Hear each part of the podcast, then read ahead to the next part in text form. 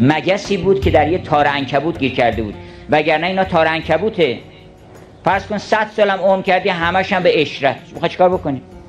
به سرعت می‌رسی به اون بستری که یا به اون جعبه ای که و کلون علا آلت الهوبا محمولو. می‌ذارن آدم تو اون جعبه می‌برن. به صورت برق.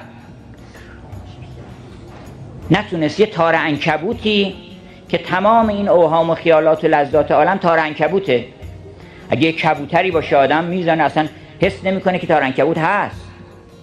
اما اگر که مگسی شد پشه شد و گیر می‌کنه یه جای تو تار انکبوت یه درهم و دیناری یک شهوتی یک قدرتی گیر می‌کنه